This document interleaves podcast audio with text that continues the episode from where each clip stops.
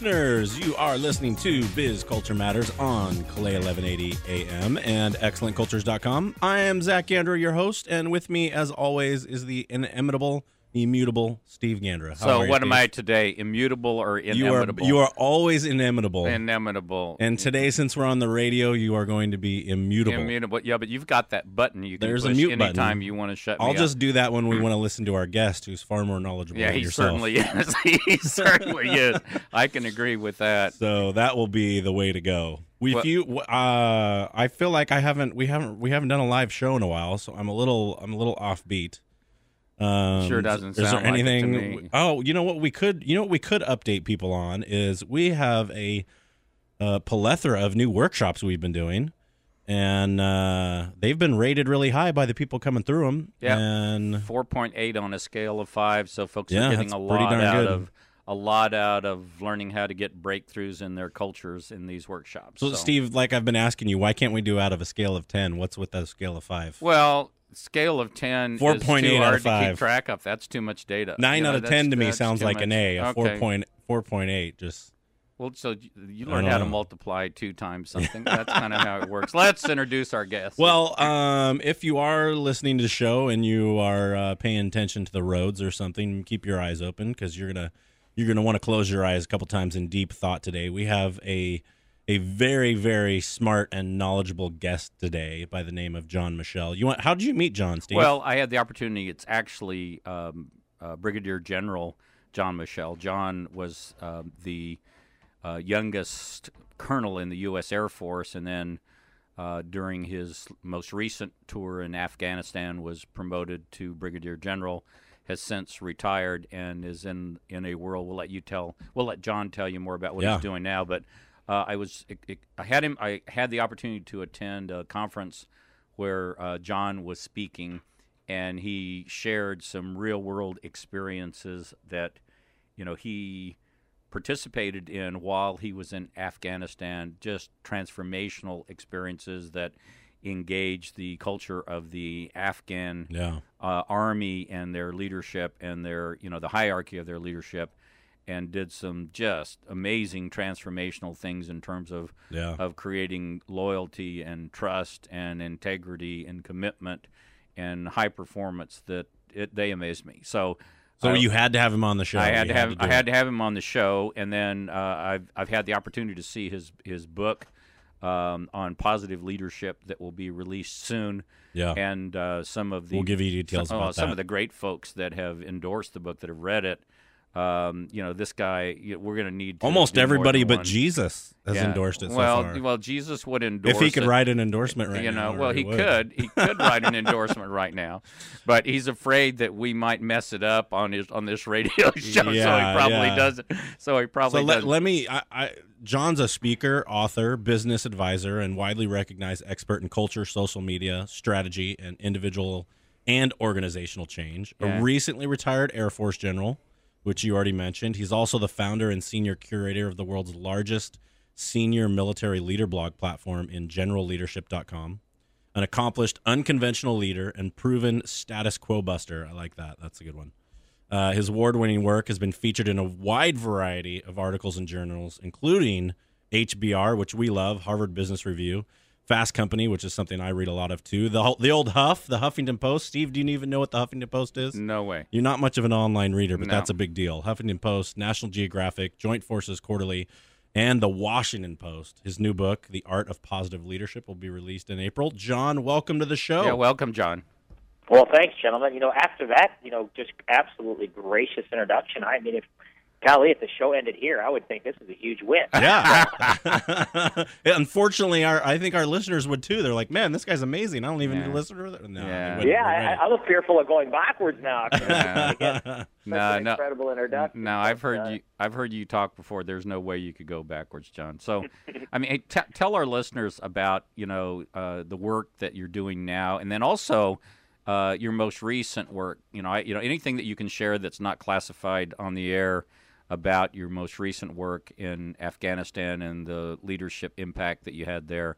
Uh, I found just totally amazing, and then also how you've you've identified how uh, the principles that you learned and deployed and strategies there can be deployed in corporate America. You know, our listeners just love to hear from guys like you that have real battle scars. You know, and and not just the the uh, hypothetical ones. Been in the real world of really making things happen and causing change to take place in a positive way. So, tell them about yourself, John.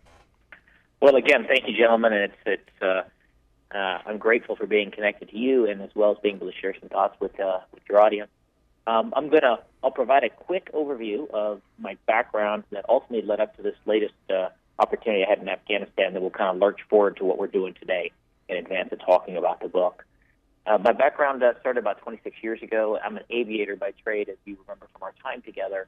Uh, but throughout my uh, 26 year career, I've had the privilege of leading four times uh, all twice in combat and twice in peace. Uh, what I found very quickly during my various command opportunities is much like what you represented, excellent cultures, is it's clear that leaders who are successful in creating an environment for people to offer their best selves, and I use that word intentionally, offer, because people really have to volunteer to share their gifts and their talents and really leave everything on the field. And that's the work of a leader to do that. And uh, over time, my first two commands had the opportunity to do that and uh, continue to refine some uh, uh, some things. My I've been consistently throughout my career asked by the institution to address particularly hard and challenging uh, work associated with organizations that are underperforming. For example, my second command was to go to an organization that was had the highest levels of domestic abuse, highest levels of basically every type of distressing behavior in the United States Air Force. So, you know, in, in some, it was really as if they said, hey, here's this particular ecosystem which is not just underperforming, but, you know, the people are literally wilting on the vine. And they said, you know, please go up there and, uh, and see what you can do to turn that around. Uh, that organization really had kind of lost its way. It was in the northern part of the United States, had taken great pride in its mission for so many years. Over 52 years, they had projected power around the world using an airplane, and all of a sudden now they were that mission was removed from them, and they were thrust with a new mission of unmanned aerial systems. Some of you may know who are listening that this the advent of unmanned aerial technologies in flight have they it has tremendous promise and potential, but it's also very scary for those who aren't quite sure what it means and how do you actually integrate that smartly and safely.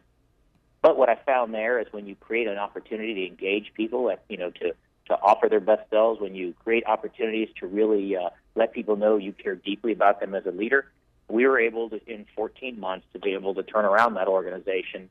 And it was the first time that uh, had the uh, our, our efforts were captured in the Harvard Business Review.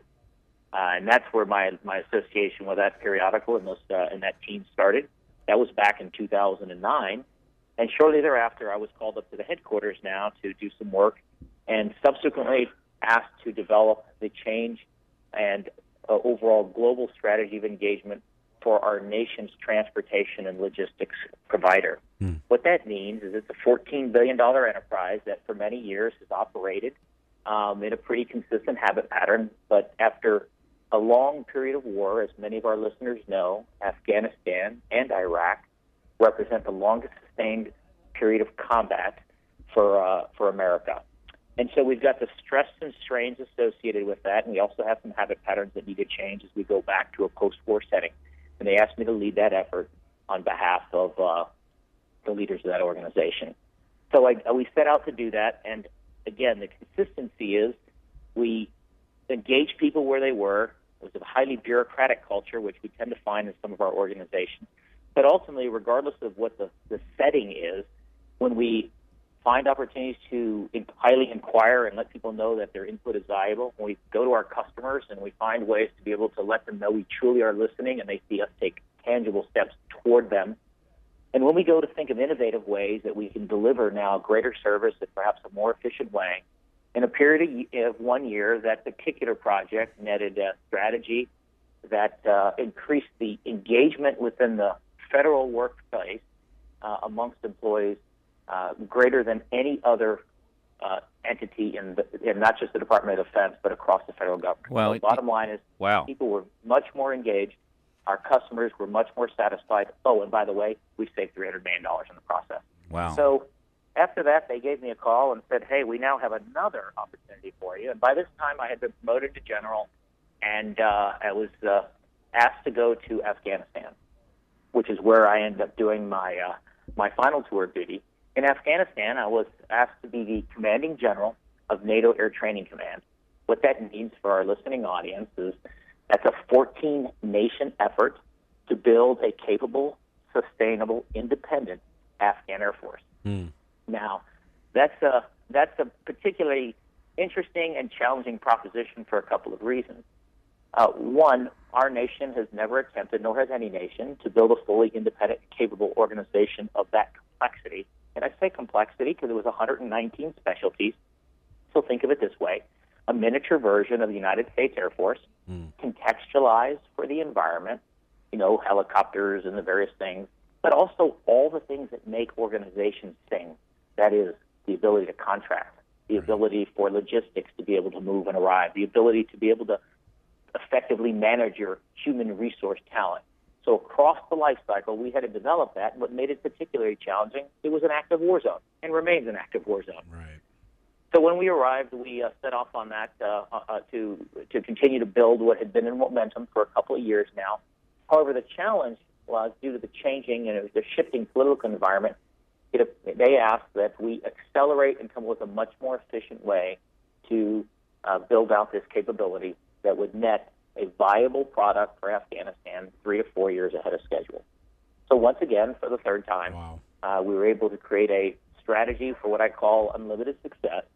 And uh, it was unlimited because it was really one that engaged not just our individual teammates. And again, 14 nations now lends itself to kind of cross boundary leadership opportunities.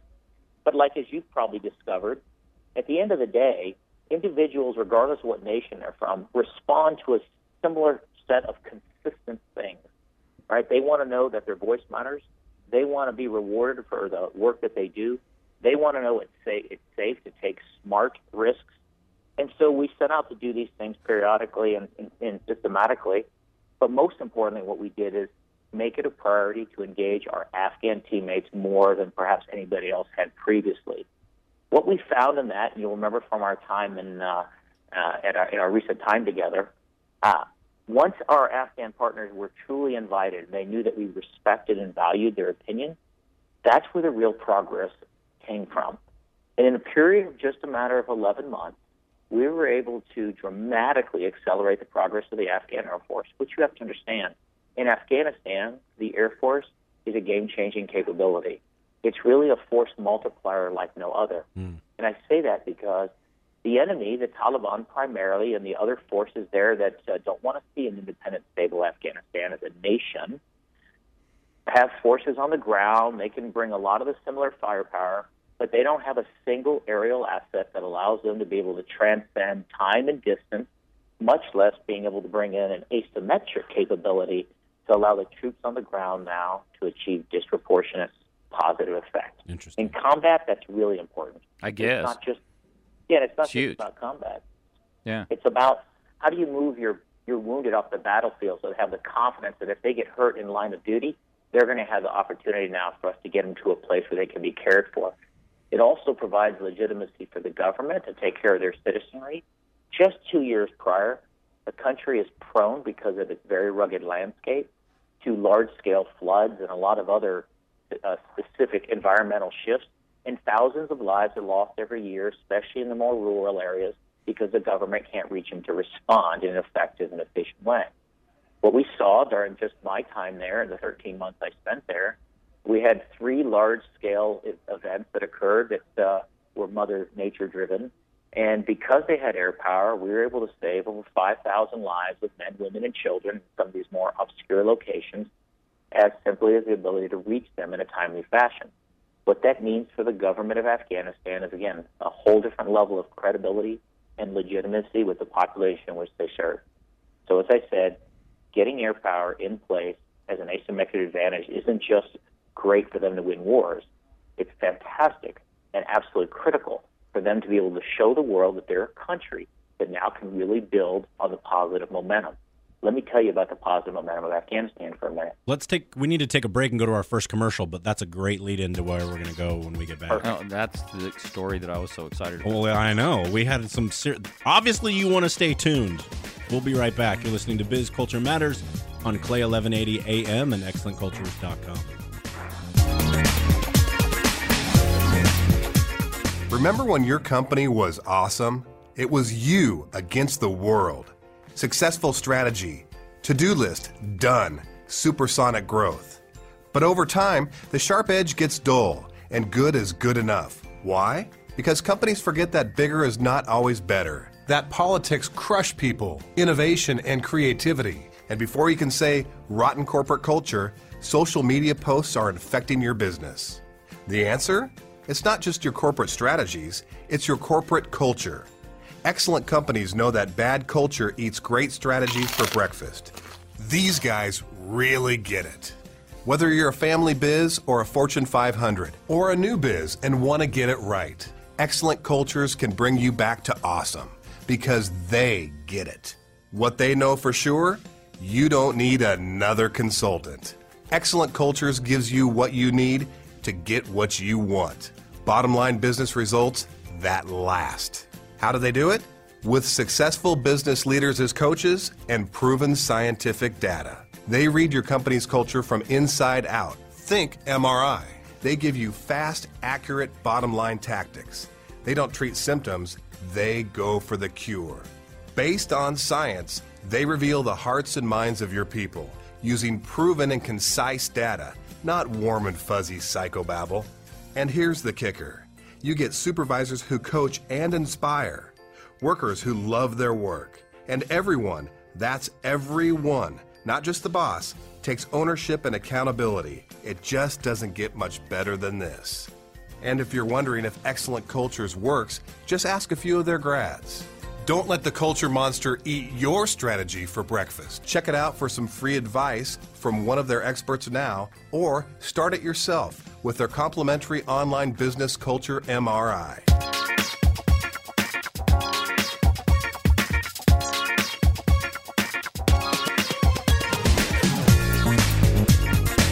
And we're back, everybody. Thanks for listening to Biz Culture Matters on Clay 1180 AM and excellentcultures.com. We are with John Michel, who was just wrapping up an incredible story of the work that's been done in uh, Af- the work that you did you, that, that we're hearing about right now about it in Afghanistan sounds like I, I mean the corporate work we do sounds sounds easy compared to that. Well, it is. it, it, it is. So, John, pick up where you left off and tell the story about how you were able to engage the. You know, if it's not classified, I mean, we don't we don't want any CIA spooks following. no, what we want following is us we don't want you saying anything that will get us killed Yeah. on, on our way home. Yeah, but t- I just loved hearing the story about how you engage the you know the leadership of the Afghani command uh, in such a you know positive, demonstrative outcome of uh, proactivity that generated such huge performance increases in productivity. Um, you know, are you able to tell that without uh, killing everybody that listens to this radio show? Yeah, I think we could do it. Only potentially lose ten percent of the. Of the so if, if we're good with that, you know, that possible attrition rate, I think we forge forward. All right, let's, let's do it. That's a small amount. so as, as, as we were sharing before the commercial break, uh, you know, the work of the Air Force is particularly important. In the time that the United States and its partners have been in Afghanistan, we now have 2.1 million uh, young people, and primarily women, who are going to school. We have seen hospitals flourish. We've seen professions grow.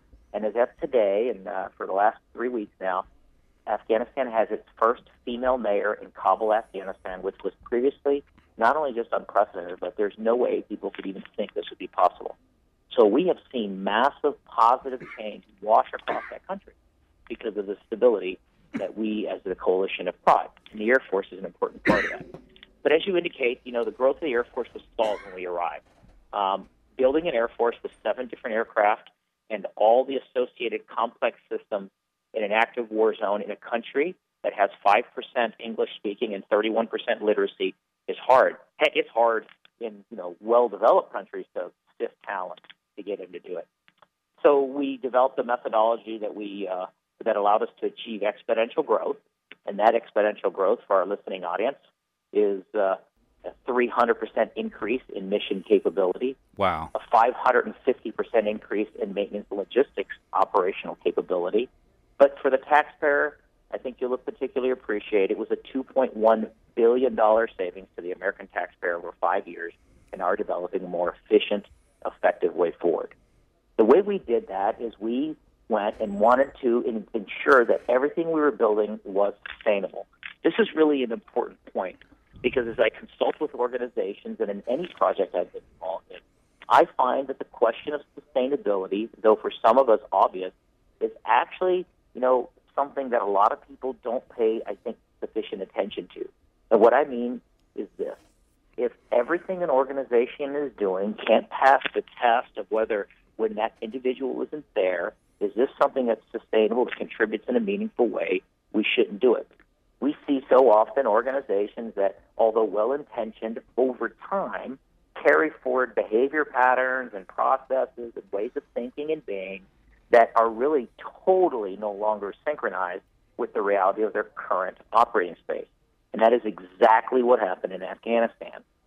We were rolling out when we arrived on a plan that had been set, you know, previously, but the context of that country is was very, very fluid and was changing rapidly, like many businesses today. You know, you know because of the advent of technology and competition, it's very, very it's important that organizations be very, very adaptive. And so we made ourselves more adaptive by creating new methodologies, by addressing and questioning. And I mean questioning everything. I am a tremendous believer in you can't inquire enough. Matter of fact, I tell everyone who works for me, inquire insistently. And that's to me the mark of a really good and thoughtful group of people. And so, in our commitment to inquire insistently in Afghanistan, we started to question why our Afghan partners weren't more involved in the process of building their own Air Force. You have to appreciate that, as well intentioned as we are in the West, we have a long history of building armies and even air forces and everything in our image. The problem is, if we don't contextualize what we're doing, it truly has no chance, no hope of being sustainable. One of the biggest areas this was manifest is when we questioned what was happening in the area of maintenance. When you can appreciate that the flying portion of an air force is, you know, kind of the business end of it. Flying the airplane as I do or the helicopter is exciting, and that's what people see. The reality is that's not what's most important about an air force or any real enterprise. It's the maintainers and the logistics that sustain it. When we asked the question how many qualified Afghan maintainers we had to support this air force, it was really a pretty short answer because it was zero. And I'm like, how are we possibly building an air force that's supposed to be independent now faster than we originally thought? And actually affordable in the long term with no maintainers. It appears that we had had a, we had built in the over reliance on contractors, which don't mind being there because again, it's a fairly lucrative business. But I think we all appreciate there's no guarantee they'll be there for the long term. So for us, it became the fatal flaw of the design. We used that opportunity then to go to our Afghan partners and we integrated what I would call a very basic version of value stream mapping and we invited him to a three day conference, and we simply started one big conversation.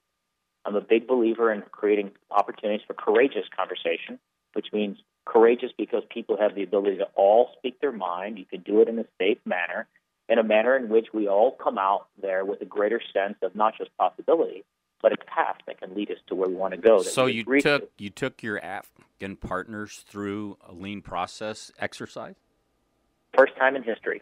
Wow. So we use the simplicity because we know how that process works. It was a, but the essence of it worked great because we brought outside facilitators to do it. We had both our Afghan and all our coalition partners in the same room. And the first day, we simply described the as-is way we were going, and we came up with the, exactly the decisions we were making and where we were. On day two, we uh, that morning we asked our Afghan partners. We said, "Okay, how would you design a maintenance logistics process that would perhaps be different or more efficient than the one that we're doing. I'll never forget their answer from the colonel, the Afghan colonel who briefed. He says, in four years, no one's ever asked us that question. Wow. Now, I think you can appreciate what a powerful moment that was for every single person in the room because that became really the inflection point and for everything else we would do from that moment on because it revealed that perhaps everywhere else, not just in maintenance logistics, we hadn't done the work of ensuring that we had involved the very people who have to own this process, the United States of America and its allied partners aren't there anymore.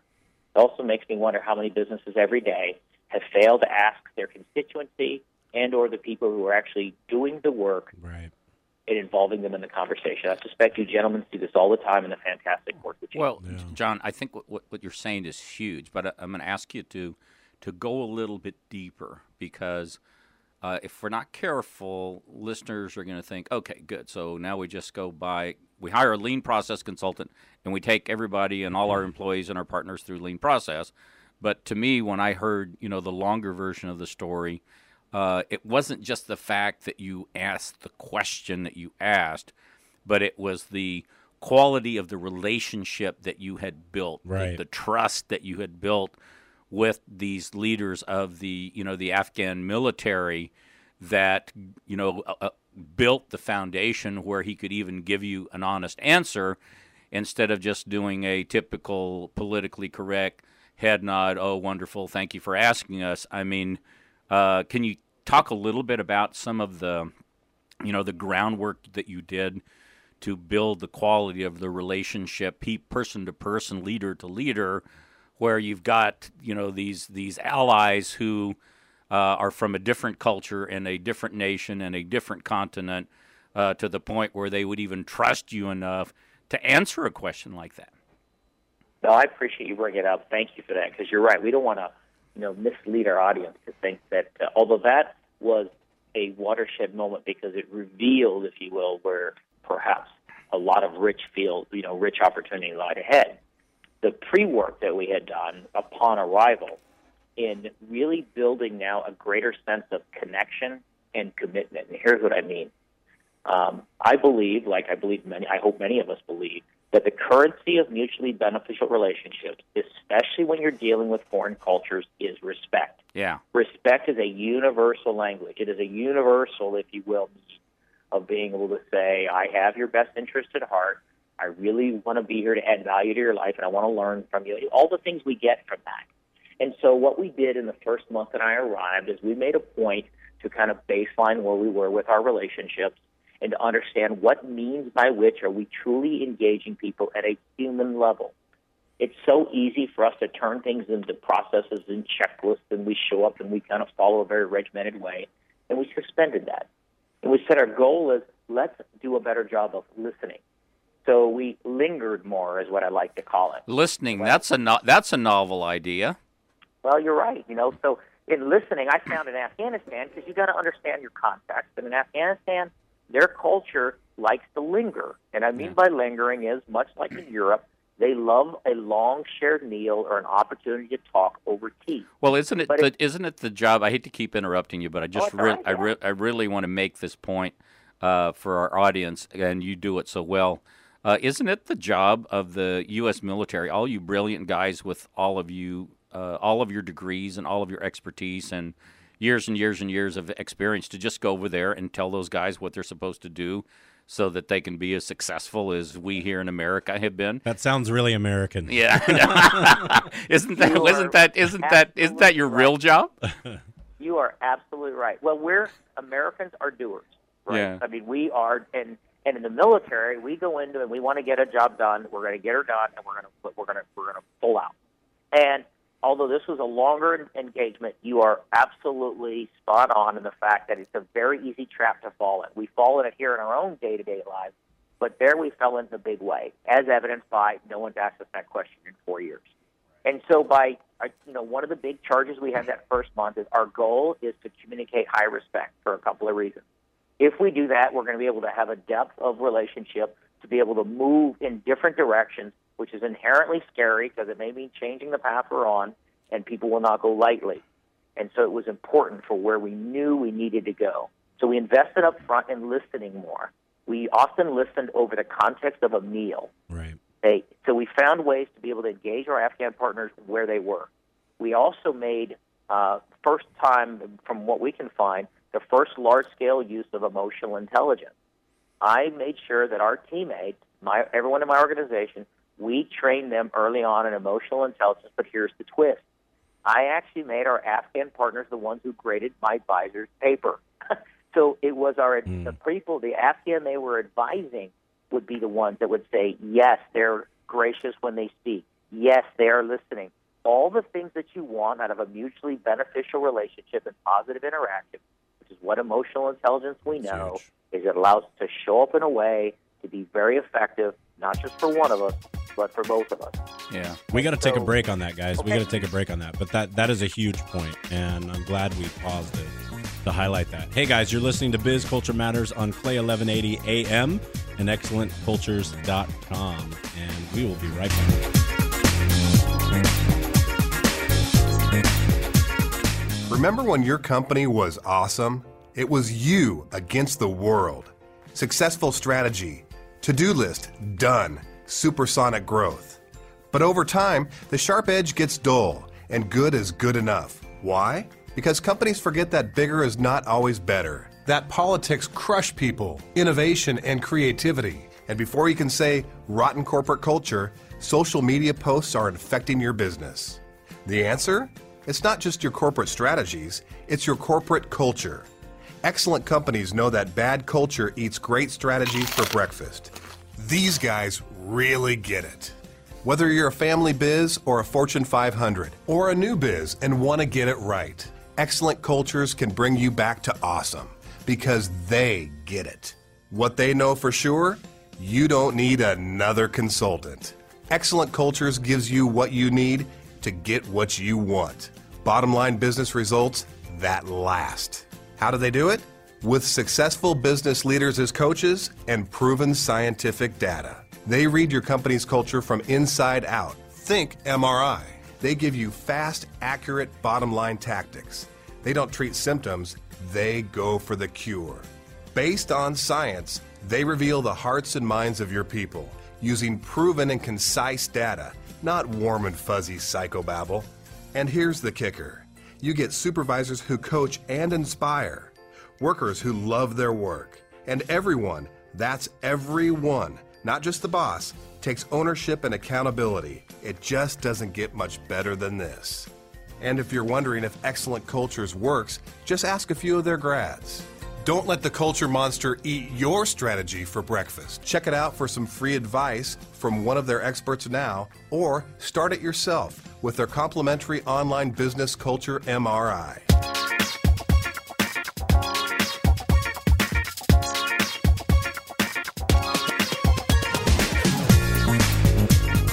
Hey, we're back with Biz Culture Matters on KLAY 1180 with Brigadier General John Michel, and he was telling us just before the break about how the U.S. Armed Forces at the Air Force level changed our whole strategy for specifically building high quality relationships with the leaders of the Afghan military and how effective it was and uh, I, I kind of interrupted John in our last conversation because it's so easy for us leaders here in the Western world to be so results oriented and just look at the things on the surface of what's on top. Okay, we're going to do lean process. Oh, we just heard another buzz- buzzword. We're going to do emotional intelligence training.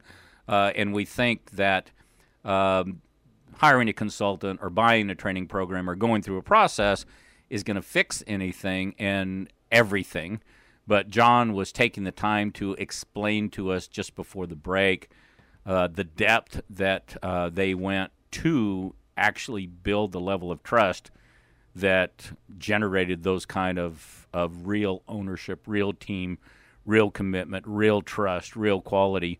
Uh, John, could you pick up where you left off and be sure you talk about what you did in the mess halls with the Afghani leaders and who was serving food and who wasn't that I thought was just phenomenal. Oh well, thank you again. I'm uh, yeah, no, so I'm I'm I'm always grateful to continue to unpack the work of that uh, of those uh, tremendous teammates there overseas in uh, NATO Air Training Command Afghanistan. So as we left off before the break, the bottom line is this: although we were we arrived and they said we had a shorter time frame to do more with less people and at less money, which we achieved. What we did is we went slow to go fast. And what I mean by that is we went slow for the purpose of investing heavy in relationship, and as you talked about in the preamble to, uh, you know, me getting back on, it was for the so that we could show communicate respect because ultimately respect leads to trust, and we all know that with trust, now individuals will be willing to try and do very different things. One of the ways that we did that, that we talked about emotional intelligence training, that itself is nothing more than equipping us with skills to be much more aware of how we're showing up. Exactly. Oftentimes, I think we all see that people are well intentioned and they're good people, but they do not know that they are coming across, whether it's through their body language, whether they're coming off in the words they choose. They just don't have the level of self awareness or relationship management skills to be as effective as they can be. So I'm 100% with you all. There is no one course to take, no one person that anyone can hire. The work of building relationships takes time, but like I think the three of us would agree, it is the single most important investment anybody can make. Because once people believe that those around them have their best interest at heart, they trust them and they respect one another. I am telling you, I have seen from again both in peacetime and wartime at massive scale, nothing gets too hard to do. One of the key ways that we did that is it's important for organizations to create spaces, I would call it sacred spaces, by which they can reinforce the value of building relationships. In Afghanistan, I chose to do that by taking an old trailer that I walked by the first couple of months and turning it into what I called Gratitude Cafe. Gratitude Cafe was a place that sh- that communicated that every day we're going to start social. We so served coffee and tea every morning from 7:30 to 8:30, and everyone in the entire group there on the coalition side would knew that if they wanted to come and just informally meet with one another, because it wasn't just important with our Afghan partners, we wanted, we knew we had to model what it meant to be in a mutually beneficial professional relationship, and because our Afghan partners were watching everything. So when we created Gratitude Cafe, we then started to invite our Afghan partners to not talk about business. We wanted to show that it was important to start the day interested in what was on the minds and hearts of the other. This whole concept that I'm, you know, unpacking for you, which we'll talk about in a little bit that led into the book, is about being other-centered. At least throughout my 26-year career, leading, you know, three times multi-billion dollar level change, and you know, just for the purposes of this conversation, the Afghan Air Force project is a $6.7 billion endeavor. So it is a high risk, high cost, high investment outcome here. And but the things that really unlock progress were these the the commitment to linger longer, invest in relationship, create places like Gratitude Cafe where we could start the day talking about families. Uh, when we asked our Afghan partners, you know, every, a lot of our conversations would simply start with, "How is your family?" And in many cultures, especially in other than first world, that is a incredibly important question to ask because they are very family oriented. And they can go on and they would sometimes for 45 minutes about their family. And what I learned there is lingering and listening and being patient, which remember the point you made, your very astute point that we arrive, we're like, we're on the scene now, we're from the United States. We have good intentions and we're going to show you how to do this and then we're out and we're going to go to the next thing. Well, we do that in our own personal and professional lives. Well, too. every business, every company is plagued with that same disease. Uh, we want to get it done as quickly as possible uh, at the expense of whatever is necessary for the lowest cost, you know, appropriate, and then move on. And we're naive enough to think that something is going to last or it's going to be sustainable and deep when we have not done – the deep work that you're talking about now that was so valuable in making that a sustainable success. Absolutely. Again, our ability to slow, to start to, to go slow in order to go fast, which is invest in relationship in intentional and diverse ways, because you're going to reach people in, in, in different ways. We know that is really what led to transformative level positive change in Afghanistan. And so when we did all these particular elements, you know, I think I shared with you when we were previously together. I knew we had arrived when, uh, as the listening audience can appreciate, Afghanistan is a very dangerous place. We lived in a particular compound guarded by 20 foot concrete walls, but we lived in the middle of an Afghan camp. So I had a small postage stamp place as a coalition. There was only a small handful of us who lived there full time, and I had 5,000 Afghans around me. And the challenge of advising, i.e., nation building, is one day one person is your friend, and the next day they could be your greatest threat. And so I knew that our team had made very significant progress when I was out about the two or three o'clock in the morning, what I call walking the wall, uh, checking with the folks that we had at our various outposts on the wall. And uh, I climbed up to one of the guard towers and I looked over, and all around our camp in the middle of the night on a misty, misty kind of a rainy night were scores of Afghan commandos. It turns out the next morning when I asked the the major general who was my counterpart there in Afghanistan in charge of the Afghan Air Force, the Afghan general, um, I said, "Hey, I was out on the wall last night and I noticed that you we had all these commandos. I mean, Afghan commandos on the outside uh, on patrols." And he says, "Yes, I did that on my order, and I intend to do that regularly because we want absolutely nothing to happen to you and your team. We know that you're committed to us." We're excited about the sense of possibilities and what we can achieve together, and we believe it is our responsibility to do everything we can to help make sure that you're safe while you're here in our country. Wow. You have to understand that is a huge, huge commitment on their part, and from that moment forward, then we can invite conversations that use processes, value like process, you know, like value stream mapping, as you you know pointed out a moment ago. Value stream mapping means absolutely nothing if people aren't going to have the courage to speak up at the table, if they're not going to have the belief that we're really there to be able to do something good together, not just check off another series of exercise and move on to the next project. Or if they don't really care about you, like he demonstrated through that action, just the opposite of the let's get it done fast. Uh, what a what a fabulous example of going slow to go fast. Well, and again, we're you know today the organization, uh, the Afghan Air Force, continues to thri- uh, to thrive. Uh, matter of fact, they've largely uh, they run over 95% of all their own missions. They're out uh, protecting their population at the same time making bad people go away every single day, uh, which is what they're there for to help and support the, the, the, the ground forces. So it was an absolutely magnificent reminder that no matter the scale or even, if you will, the country in which we operate, there's a set of universal principles that always apply if you're going to even have any hope of achieving high performance. And it always comes down to investing intentionally and consistently in relationships. John, is a lot of what you're talking about today in your upcoming book? It absolutely is. We're looking Better. forward to. Sorry, go ahead.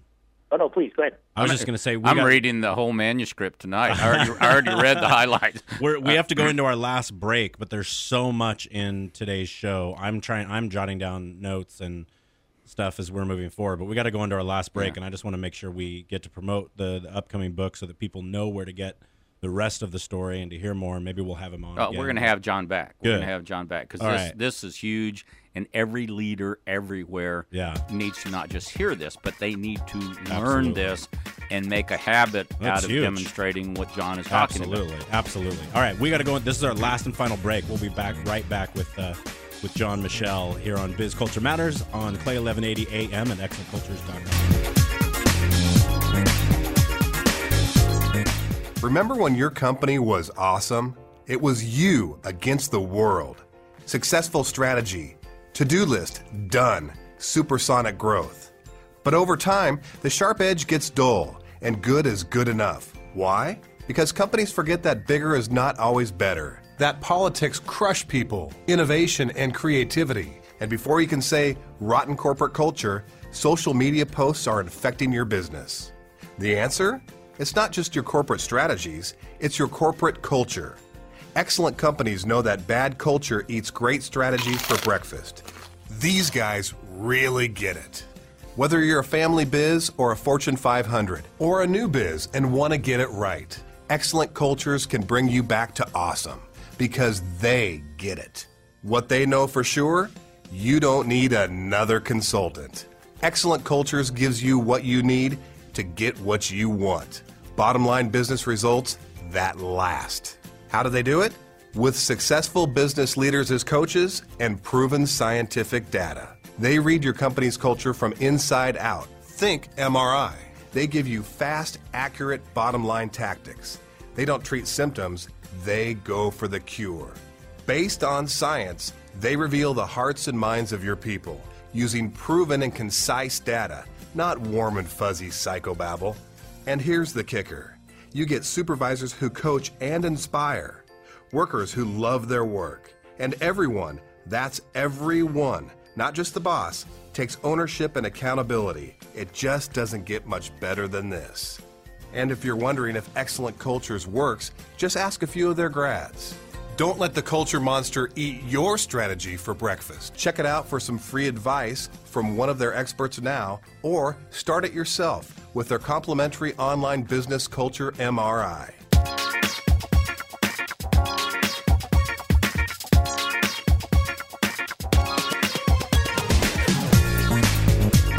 And we're back, everybody. You're listening to Biz Culture Matters on KLAY 1180 AM at excellentcultures.com. We are here with Brigadier General John Michel and Steve Gandra and myself, and we have had three sections of show, and we only have 10 minutes left, Steve.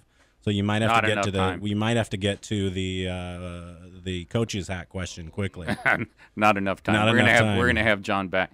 So John, uh, go back to a sec a second. Uh, the the other story that I heard you share when we were together that I think uh, really bears listening to, and if we run out of time, we'll just do another show um, uh, because there's what you're saying here and what you're sharing is so rich. Not just that in you know the the the, the metrics, the demonstrated results, the cost savings, the uh, performance outcomes are just so huge that nobody could argue with whether or not this was an effective engagement, regardless of how difficult or how dangerous it was. But um, can you can you share the story about? Uh, I think it was an Afghan colonel that you created the special medal for, and and what happened and took place as a result of that action. Oh, thank you so much for, for allowing me to share that story. That is actually probably my favorite of them all. And so we can appreciate that. Uh, you know, This is the Order of the Penguin, right? It is the Order of the Penguin, absolutely. So, you know, for the listening audience, you can appreciate that we're we're doing these uh, intentional investments in relationship. But at the end of the day, we also, uh, in order to really move forward at an accelerated and more efficient path, we call that innovation, finding new and novel ways to do something different tomorrow than you're doing today. And so uh, we had a series of really significant systemic challenges or, or hurdles that we had to overcome in Afghanistan. One of the most significant being widespread corruption. Uh, matter of fact, corruption, many believe, is going to be uh, the potential killer, if you will, of any term, any hope of sustainability, not just for the Air Force, but really for their entire um, collective body uh, as a government. So we set out to find some ways to be able to address these issues. I'll never forget the day that we had a, I can't use his name on the air, but we had an Afghan colonel, and he, on his own accord, with a small group of other individuals who happened to work in the resourcing process area, had come up with a uh, a methodology to be able to match validated requirements, so things that were validated that we that were in part of the strategy or part of the program that were needed to move forward to be against requirements. So it could match validated requirement against uh, against resources, and that would then create a simplified. And I'm simplifying, of course, and that would create a totally transparent process. They did this using technology online, and you could absolutely trace exactly where the dollars were going from step to step. It showed who the people who were engaged. They even developed their own YouTube videos to be able to, along the way, the different Afghans who would be involved in this could learn their role. It was magnificent. It was very simple, very contextualized, and immensely effective. We were terribly excited about this, thinking, wow, this is really going to unlock a whole different level of progress. And we uh, encouraged then this particular colonel to go, and we needed to brief his Afghan higher leadership.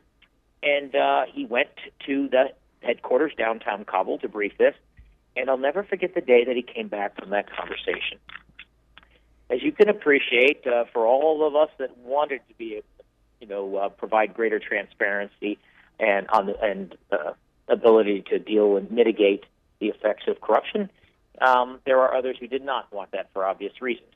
And so what happened out of this meeting was the fact that they told them, look, there's really two choices here as far as we see it. You're going to uh, either it's going to be a potential loss of life if you continue to press this, and they use more diplomatic terms, but uh, the reality is, you know, that that was what it came down to. Or two, um, we're going to go ahead and banish you per se, move you to a much less desirable posting, which they indeed did. Now you can imagine this was kind of a devastating setback. However, what we saw in it was what that particular individual did. We knew we needed to capitalize on. So I had approached some. Uh, I approached some uh, Afghan artisans, and I am a big fan of a particular metaphor for risk taking that I call "Be the First Penguin." It goes back to Randy Pausch's work back at Carnegie Mellon, Mellon before he died from cancer, and he used to have an award in which he would reward students who were the greatest smart risk takers.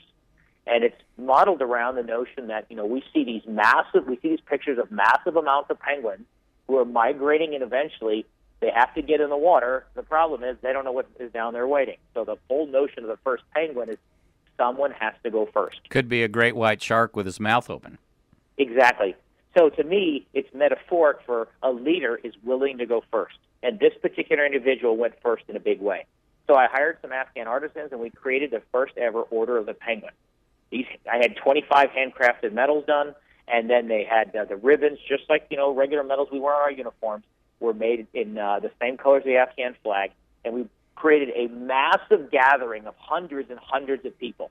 I brought in all our advisors from the coalition, and I invited all kinds of leaders and rank and file from the Afghan side. We also allowed this particular individual's family to attend. I'll never forget the day that I pinned the medal on him in front of this group, which we made very clear why we were rewarding him. They knew that his initiative had not been adopted, but they also clearly received a message from us that we were celebrating this spirit of risk taking in order to make things better, not just in the Air Force, but Afghanistan at large. When we pinned this medal on him and I gave this gentleman his certificate in front of hundreds and hundreds of people, he uh, began to say a few words and broke down and started to cry. And I went over and you know asked how he was doing, and he said, "You know, please excuse me, but in my 42 years, no one has ever recognized me for anything I've ever done." Now, the room, as you can appreciate, went silent. And what we realized is, again, a reinforcement of the simple power of reward, of being able to recognize and celebrate people. But as importantly, what happened afterward was magical. People, the Afghans that were in the room, saw that we had celebrated this act of risk taking and it created a ceremony and a medal around it. Many of them in this disempowered culture are not used to being celebrated. And then what happened after that particular event is in the next two months, we had more innovation and more ideas flow off the Afghan side of our of our, our partners than we had seen in the previous three years combined, because they saw that we were going to reward risk taking because it was honorable and an act worth paying attention to. Wow. I'll never forget that brave colonel and what he did to be able to try to move things solidly forward. And, and this So- was the guy that flew his chopper into battle first ahead of the troops, right? Well, that's uh, believe it or not, we'll have to say that for another show because you know that's actually a different gentleman who's a, a one-star general who won two equivalents of the uh, who was awarded the equivalent of two Medal of Honors. And Wow. it'll make for a great story. Wow. about what it means to also go first, and and basically what I say is run to the fire. Wow. Another leadership principle. Wow. Wow. Huge, huge, huge. So, uh, John, um, we've covered so much rich content here today in such a, a meaningful way. We're definitely going to do another show because you have so much more to share and um, give you the opportunity to just kind of get that out there because what you're talking about are uh, principles that every leader has heard or they know, but we just kind of forget the important stuff because we're so busy running our lean process or running our Six Sigma or, you know, running our engagement surveys or running all of these great tools that become meaningless because we forget to go slow first and then go fast. Can you put your coaches on for coach's hat on here for 60 just seconds. the next 60 seconds and leave some tidbits of what you can tell our listeners that they really need to pay attention to based on what it is you've shared today. Absolutely. So at the end of the day, the greatest investment you're going to make is being what I call other centered. I always wonder what kind of world we'd have if leaders chose to be less self centered or self oriented and be take greater time to notice, encourage the things that seem simple. But we know at the end of the day, real progress comes from individuals getting getting a new sense of, of intrinsic motivation to do whatever the mission, cause, or campaign that your organization is involved in. So whether it's how you engage people, whether it's you you know your commitment to not hedge on excellence, whether it's how do you actually go out and find ways now to capture their voice, how do you actually go out there and uh, and find new and innovative ways to be able to get your people to bring innovation to the light. Uh, I mean, if a lot of organizations I, I work with can't answer what would seem to be fundamental questions. They say, yes, we value innovation. When I say, show me, what are the ways that you actually do it and capture it uh, that is easy and, uh, and, if you will, safe? Um, a lot of these conversations break down. Amazing. So for the organiz- for all those listening, you know, we'll talk in the future. The bottom line is this entire concept that I captured in these lessons in this new book is about being other centered. It is something that uh, we leverage every single week across the entire country as simple ways to show up, add value to your surroundings, so that you can create conditions for people now to do hard things together. What's the website to get a get a glimpse of that now, John? Well, the uh, the book itself will not be out till the first of June. We have uh, okay. um, and we have the entire book also is being turned into a series of learning modules with gamification and videos because Right. we know people take data in different ways now. So uh, you, they'll be uh, it'll be out by uh, through the Thomas Nelson family. We'll have more details on a Awesome. subsequent That's uh, great. show. That's great. And folks can keep up on your Twitter feed, right? They can keep up on my Twitter feed, and soon JohnnyMichelle.com will be up. Or you can pay attention. Go to GeneralLeadership.com. Perfect. My current nonprofit, GeneralLeadership.com, and every day we feed new information from one of America's uh, senior military leaders. Perfect. Advice on leadership. Perfect. John, stay on the phone. Steve's going to grab you as soon as we're off the air. Guys, you've been listening to Biz Culture Matters on KLAY 1180 AM. Send an email to us now. Ask the experts at excellentcultures.com. We will catch you in our next program. Adios.